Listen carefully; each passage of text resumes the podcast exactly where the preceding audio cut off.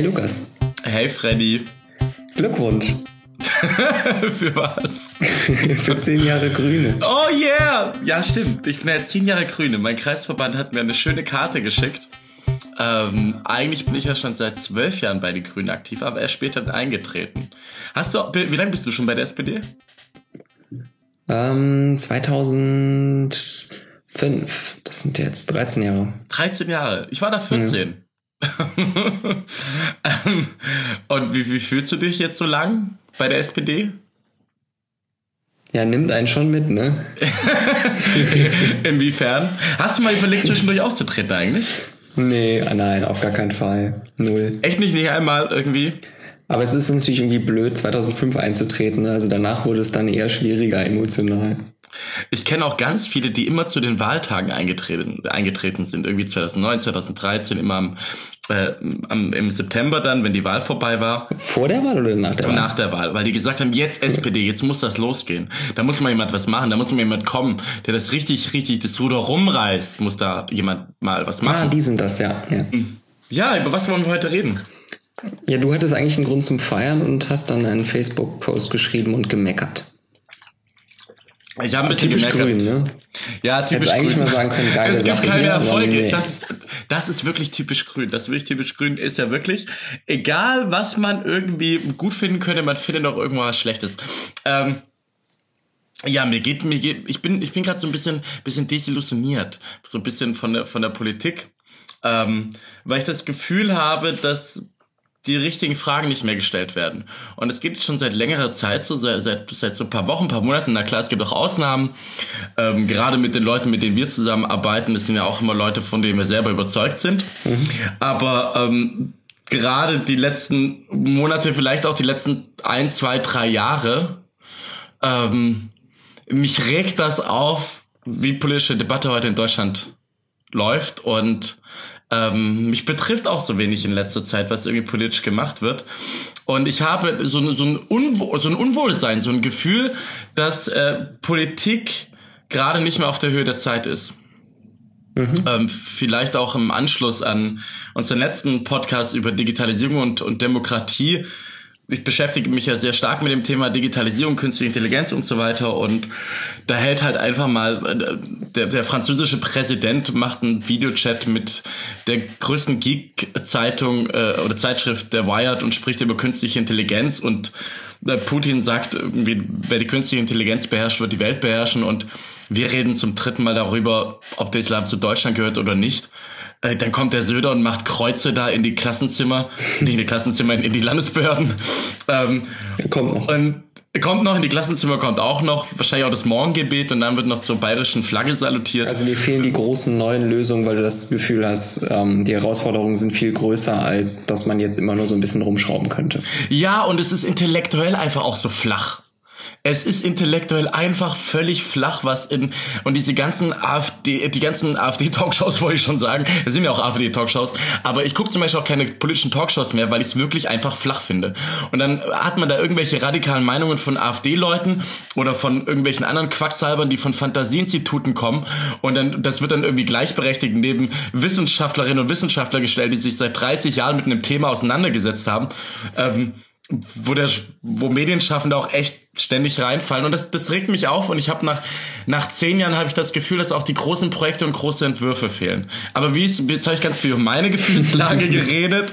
Ähm, ich habe auch das Gefühl, dass es immer mehr Leuten so geht und ich habe vorhin mal eine Statistik angeschaut. Das sind insgesamt 82 Prozent, die auch kein Vertrauen mehr in die Politik haben, die relevanten Probleme zu lösen, was ich echt erschreckend finde in der Demokratie. Ja. Ähm, wie ist denn dein Gefühl da? Hast du auch irgendwie so ein, so ein Gefühl, dass irgendwas gerade falsch läuft in der Debatte oder ähm, wie gerade Politik gemacht wird? Nee, habe ich nicht. Ähm, also ich finde die Zeit gerade total spannend und super interessant. Ähm, ich vermisse, glaube ich, genauso wie du irgendwie die große Vision, die die Politik mal irgendwie aufwirft. Ähm, bin aber selber ein Fan davon, Dinge langsam und in kleinen Schritten zu lösen. Das ist aber wahrscheinlich irgendwie in meiner Persönlichkeit eher begründet, als äh, dass ich jetzt sagen könnte, das ist auf jeden Fall der beste Weg, um das irgendwie zu machen. Ähm, du hattest gerade gesagt, dass dir die Talkshows so auf den Keks gehen.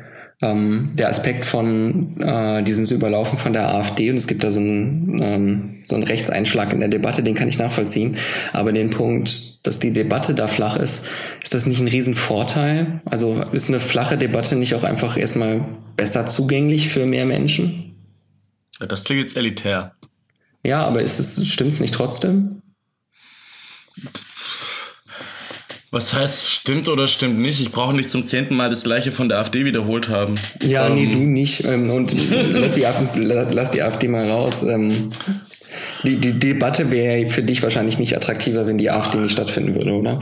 Ich antworte dir anders. Ähm, ganz viele Debatten, die da geführt werden, führen wir ja seit vier, fünf, sechs, sieben Jahre. Also, dass es in der Pflege nicht gut läuft, höre hör ich seitdem ich in der Politik bin. Ja. Dass das Bildungssystem nicht gut läuft, höre ich seitdem ich in der Politik bin. Ähm, dass ähm, Wäre deine das, Erwartung denn, dass Politik das Problem irgendwann mal final löst? Ja, final ist jetzt so doof ausgedrückt. Ähm, ja, aber darum geht's ja. Also war das Bildungssystem nicht vor 40 Jahren auch schon nicht gut? Äh, Dinge spürbar zu verändern ist das eine. Also ich glaube, immer weniger Leute fühlen, dass sich spürbar etwas verändert. Mhm. Es gibt so ein, ich merke das zum Beispiel ähm, bei Verwandten von mir, die vor wenigen Jahren noch anders über Politiker und Politikerinnen geredet haben als heute und über Parteien. Wo früher noch war, ich habe da Hoffnung drin, dass sich was ändert. Inzwischen ist es auch so, das Ding jetzt alles so nebulös und, und ich mag ja selber nicht so zu argumentieren, aber ich habe einfach das Gefühl, dass, dass immer mehr Menschen AfD ist zum Beispiel so ein Ausdruck. Die AfD wird nicht gewählt, um Probleme zu lösen. Sie wird dafür gewählt, um eben Protest auszudrücken, weil ähm, viele Menschen sagen, hier läuft etwas nicht richtig und ich möchte damit meinen Protest ausdrücken. Ich glaube, die Linkspartei ist ähnlich, dass für einen Großteil der Menschen die Protest damit ausdrücken wollen. Mhm. Ähm, ich glaube, wir brauchen jetzt nicht darüber sprechen, ob die Faktenlage jetzt das, das Richtige oder das Falsche ist, sondern Gefühle sind ja nicht rational begründbar, sondern es sind ja eine emotionale Kiste. Mhm. Spannender wäre es doch zu schauen, was ist eigentlich die Lösung davon und sind diese, und nicht sind diese diffusen Gefühle, sind die richtig oder sind die falsch, die sind erstmal da. Oder da würdest du mir, glaube ich, zu, stimmst du mir zu, oder? Dass ja, es diese absolut. immer, dass es die verbreitet gibt. Ich glaube nicht, dass Parteien früher attraktiver waren als heute. Seit der Weimarer Zeit hat man Parteien immer äh, bis teilweise zur, zur, zur Verachtung ähm, be, konstruktiv begleitet. Genau, konstruktiv begleitet so. Man fand die nie cool.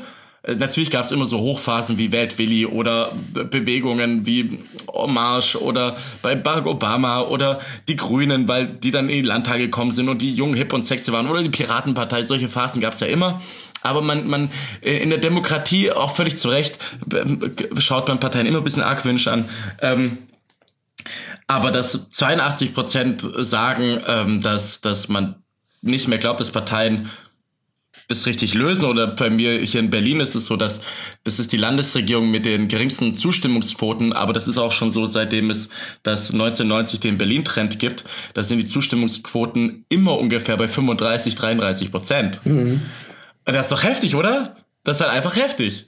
Ähm, hier kann ich, hier in Berlin könnte ich zum Beispiel auch sofort beschreiben, woran das wahrscheinlich liegt, weil da, wo man mit dem Staat in Berührung kommt, das ist bei den Bürgerämtern, ich krieg keinen Termin oder krieg halt erst einen Termin in einem halben Jahr gefühlt.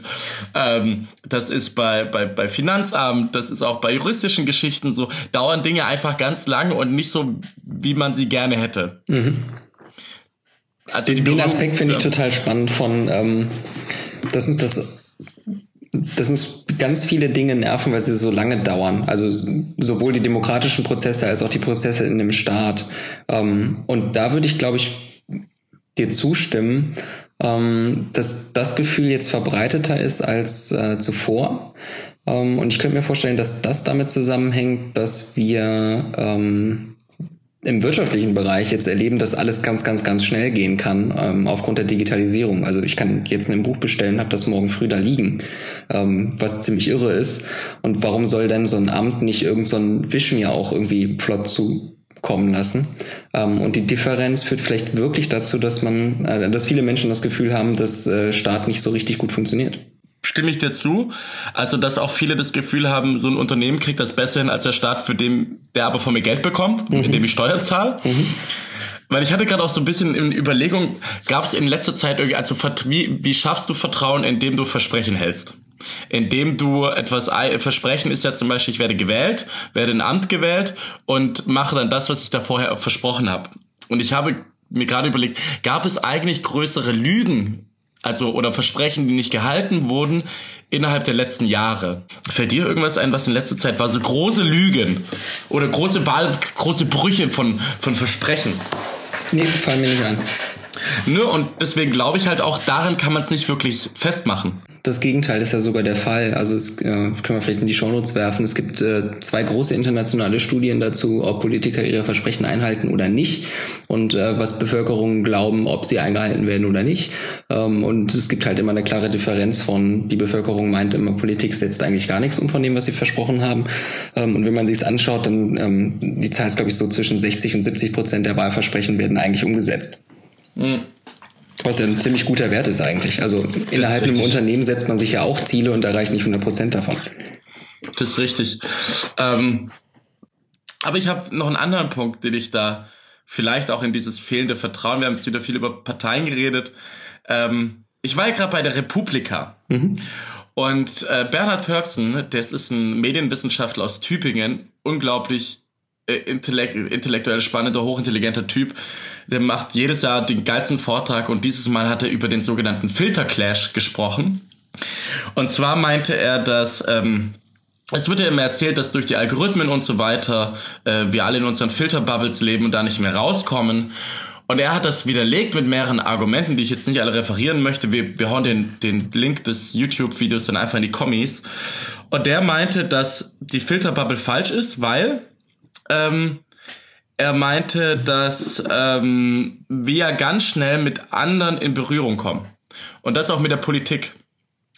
Und in dem Podcast von Robert Habeck erzählt er auch, dass Winfried Kretschmann ist zum Beispiel einer, der kaum in eine Talkshow geht und kaum Interviews gibt, Merkel ja auch relativ wenig und die deswegen so eine Aura haben. Aber durch die Digitalisierung und soziale Netzwerke sind wir viel näher an Politikern. Mhm.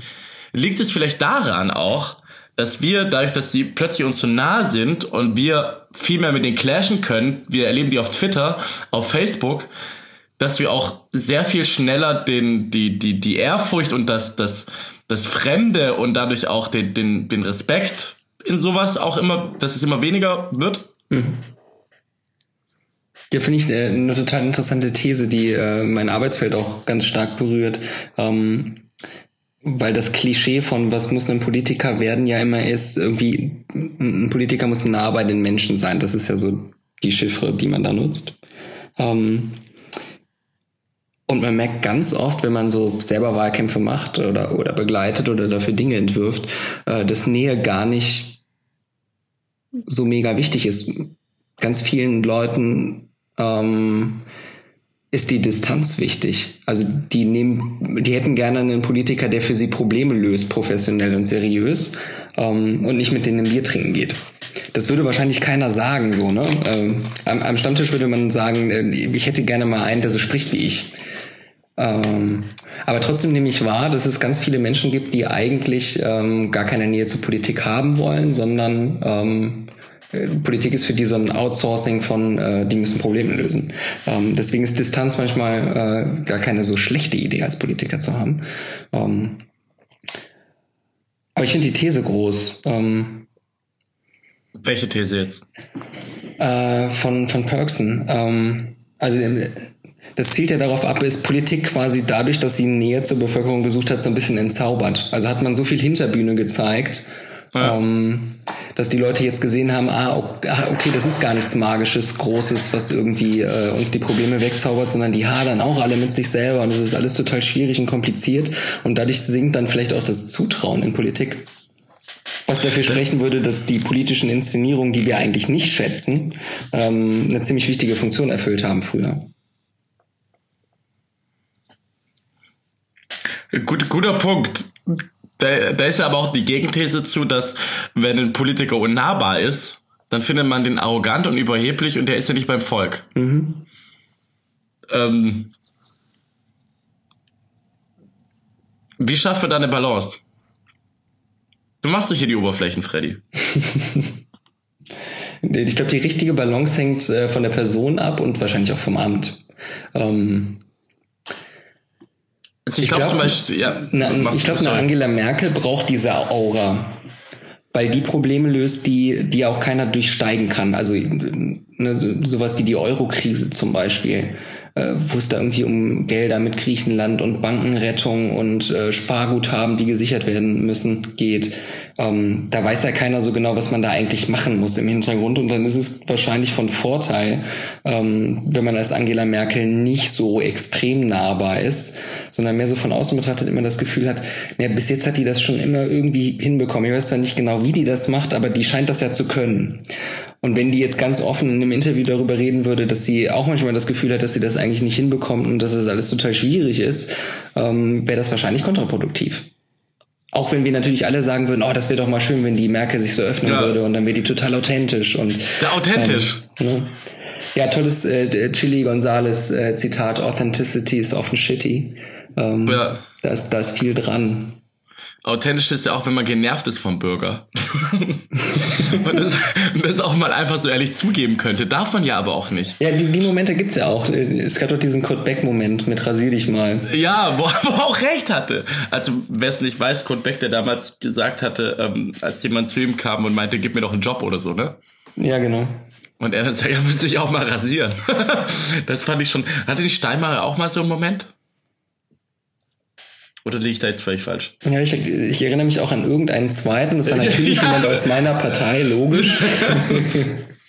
da war doch auch irgendwie sowas. Ähm, ich hätte eine andere Frage an dich, Freddy. Ja.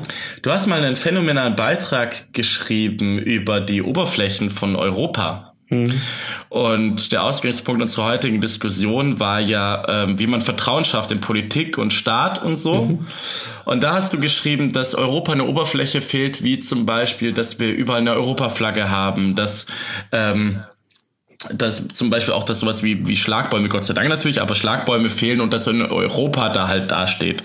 Ähm, wenn wir vom Thema Vertrauen sprechen, was sind eigentlich die Oberflächeninsignien der deutschen Politik, dass man da vertraut? Oder willst du erstmal Oberfläche definieren, was das überhaupt bedeutet? Nee, das möchte ich auf gar keinen Fall im Podcast Nur kurz, machen. Freddy, nur kurz.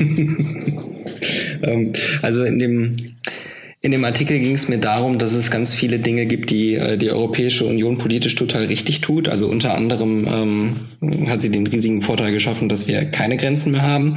Ähm, das Blöde an keinen Grenzen ist bloß, dass das keiner wahrnimmt, weil es halt keine Grenzen sind, logischerweise. Ähm, und wenn man als Europäische Union Vertrauen gewinnen will, äh, muss man halt wahrnehmbare Unterscheidungen setzen und dazu ähm, muss man meistens irgendwas Visuelles tun oder etwas Rhetorisches tun, was sich irgendwie kulturell verankern kann, damit die Leute auch ähm, verstehen, okay, das war jetzt die Europäische Union. Also rituelle auch, Rituale auch.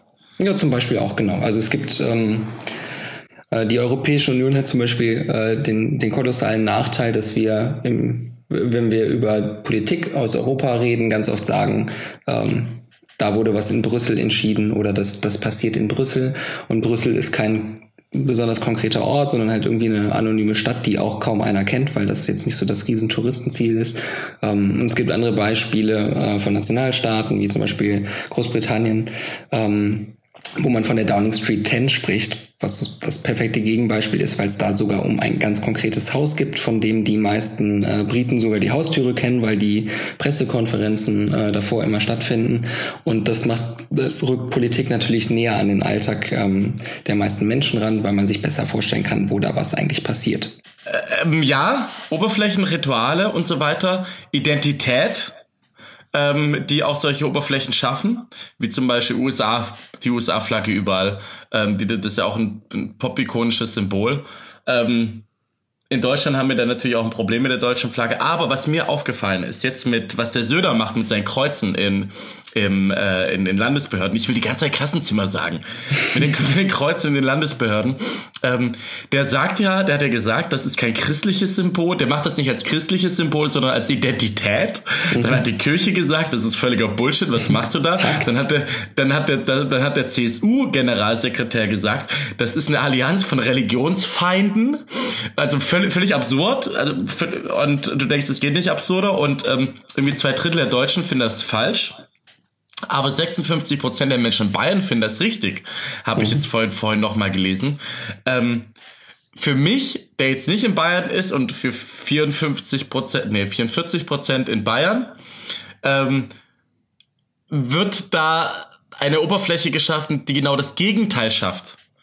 Und zwar die die die ähm, die die äh, die was heißt die schafft das Vertrauen in Politik ab. Weil das ja genau die Symbolpolitik ist, wo man weiß, das hat nichts irgendwie mit einer Verbesserung oder so zu tun, sondern ja, es dient irgendwie es dient es dient äh, vor allem dazu zu zeigen, wir sind Christen und äh, andere Menschen anderen Kulturglaubens, die müssen sich jetzt hier eingliedern. Mhm. Und wie du weißt nicht, Freddy, was denkst du denn darüber? Vertrauen ist Staat durch Symbole in Landesbehörden? Ähm, in einem Teil der Bevölkerung ja. Ähm, also bei Politik geht es ja nicht nur darum, ähm, Transferleistungen zu organisieren oder Dienstleistungen, ähm, sondern ein legitimer Anspruch an demokratische Politik kann ja auch sein zu sagen, ich möchte, dass die Art und Weise, wie ich lebe, auch in Zukunft noch möglich sein soll und ich fühle mich gerade bedroht. Und dann ist dieses Kreuz in, in den Gebäuden natürlich etwas, was Identität stiftet, dadurch, dass es ausgrenzt. Also Söder sagt, ähm, ja, ich habe euch verstanden. Ähm, dieses total wabernde kulturelle Erbe, was wir hier zusammen haben, das, das beschütze ich und deswegen hänge ich dieses Kreuz nochmal demonstrativ überall hin.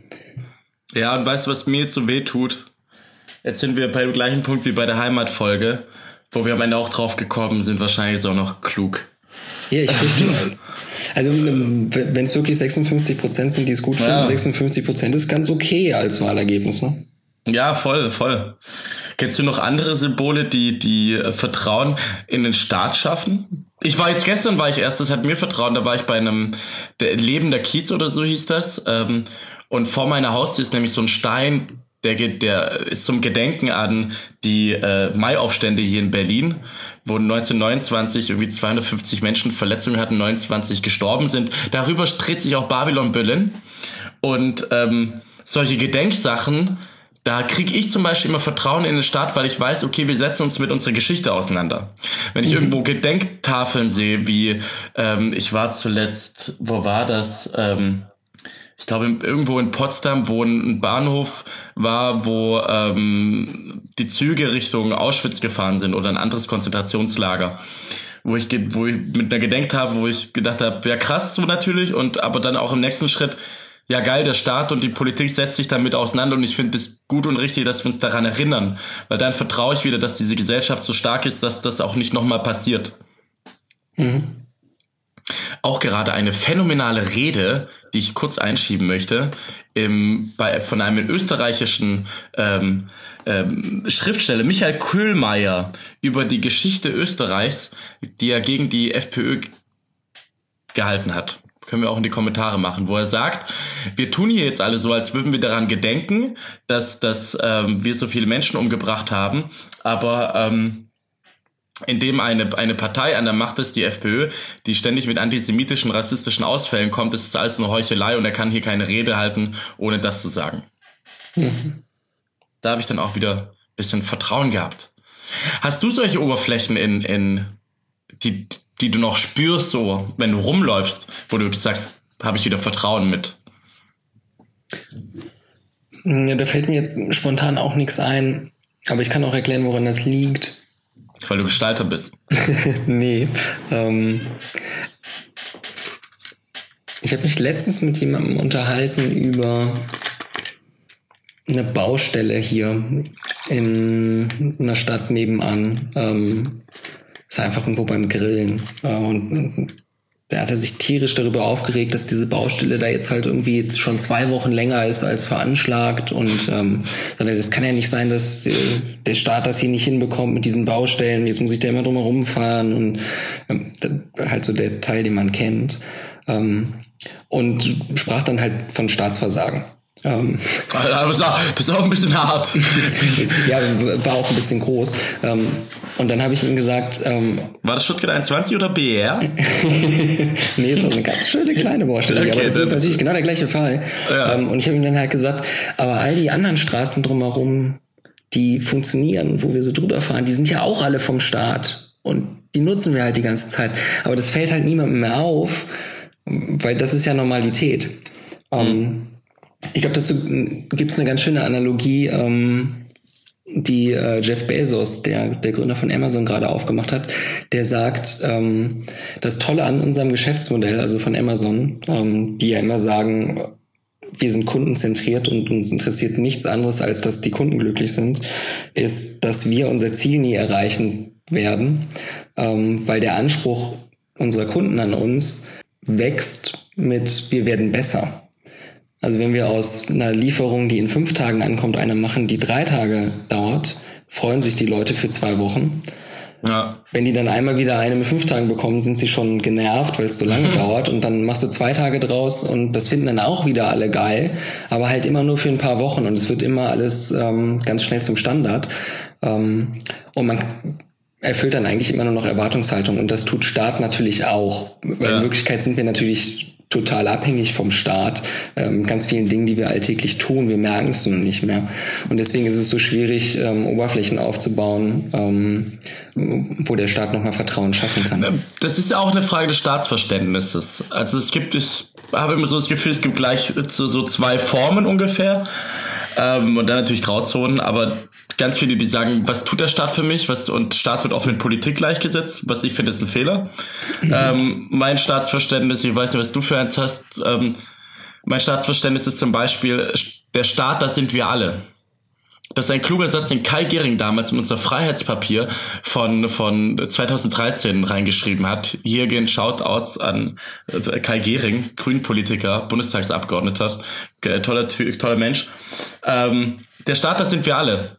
Und mit dem Verständnis sieht man dann auch das, was passiert, auch ganz anders.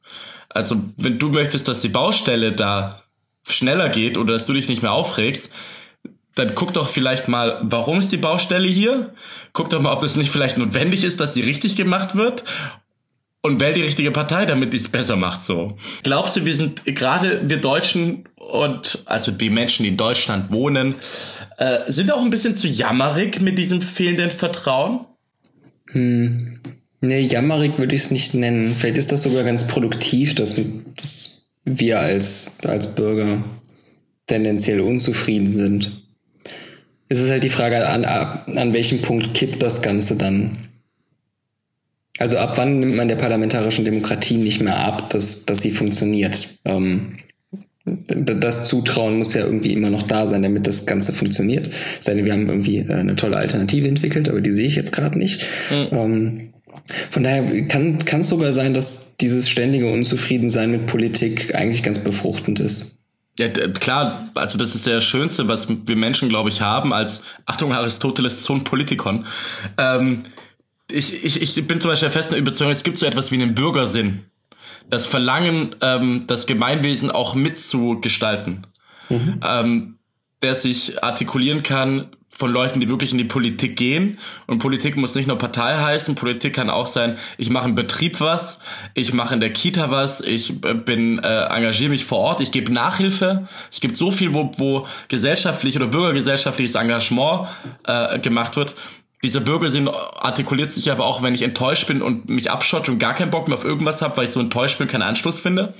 Das ist eigentlich das, das Schlimmste, was passieren kann. Also negative Partizipationserfahrungen, die dazu führen, dass man gar keinen Bock mehr hat, an der Gesellschaft teilzuhaben oder am Leben teilzuhaben. Ähm, davon lebt ja auch Demokratie.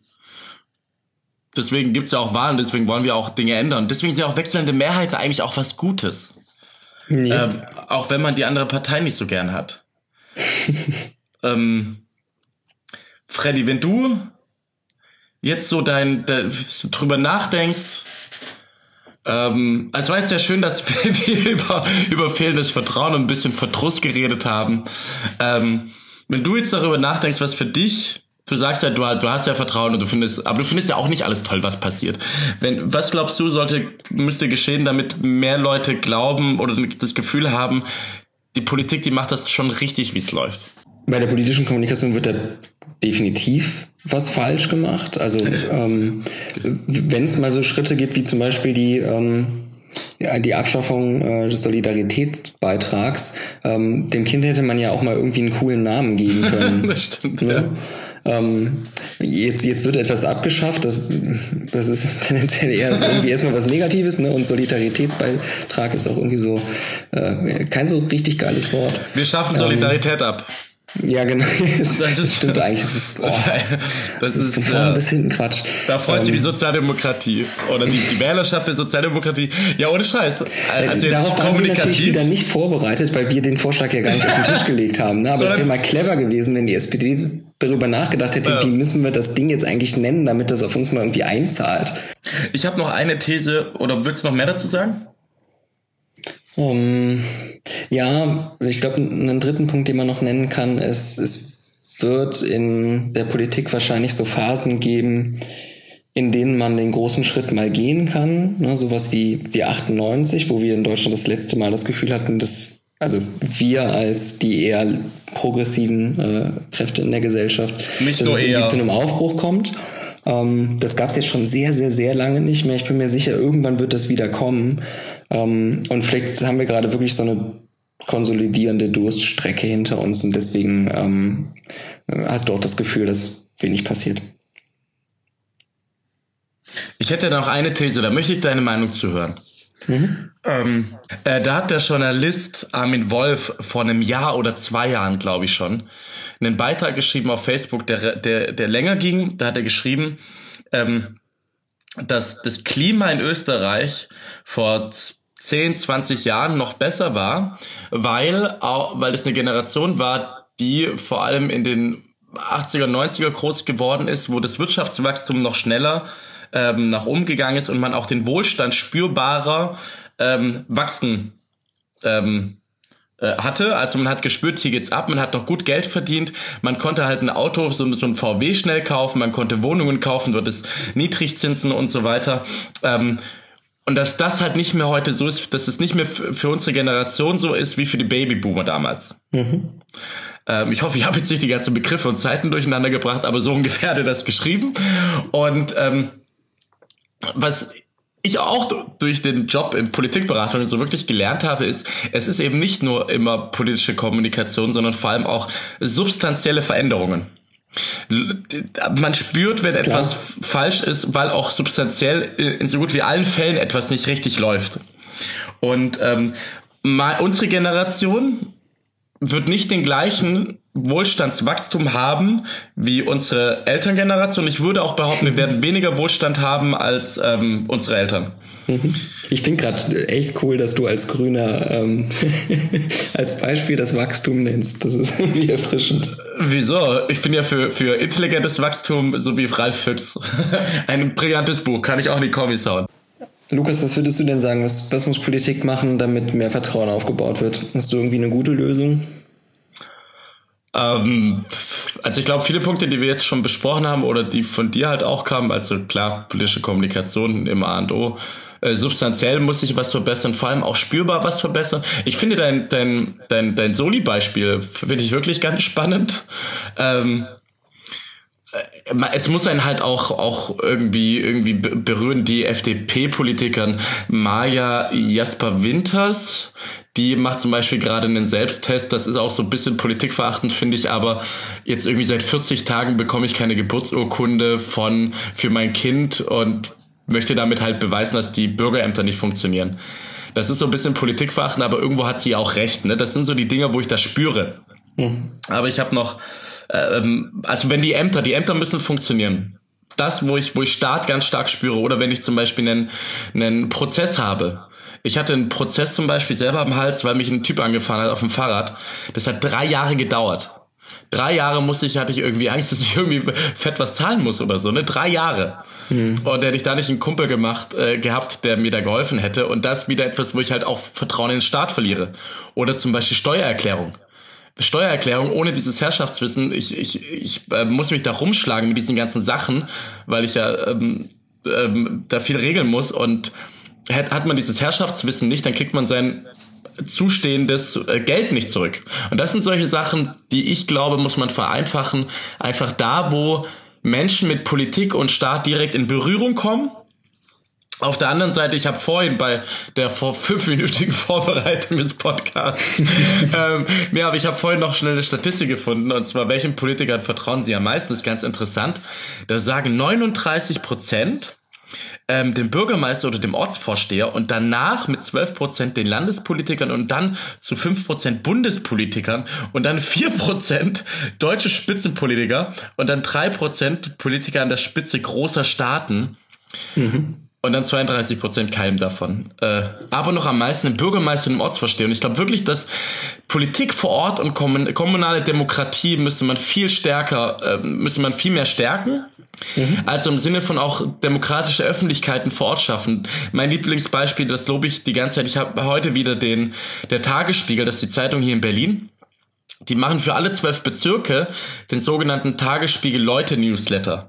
Und ich erfahre dann immer, was vor Ort bei mir im Bezirk los ist. Und ich bin so happy, dass ich das erfahre, weil ich dann äh, merke, hier war, hier habe ich heute zum Beispiel ein Projekt gelesen, das heißt ähm, Berlin Entwicklung neue Nachbarschaften, glaube ich, wo Projekte gemacht werden, wo ehrenamtliche Helferinnen und Helfer ähm, mitmachen können, um Geflüchtete zu integrieren und mit denen ähm, Nachbarschaft quasi mitzugestalten. Und ich war so, ja geil. Das Einzige, was ich halt höre, sind bloß diese Dobrints, die die ganze Zeit nur rumhetzen und sagen, ähm, der Staat muss durchgreifen und so ein Scheiß, die nichts dafür tun irgendwie, dass Integration vorangeht. Und aber durch solche kleinen Projekte sehe ich halt, ja geil, hier bei mir vor Ort wird was getan, damit es halt funktioniert. Und da war ich schon wieder, da habe ich, das war ein Moment heute, wo ich wirklich sagen kann, da habe ich wieder Vertrauen in Politik bekommen, weil hier wird was getan. Das, das, das, das war so ein kleines, kleiner Moment.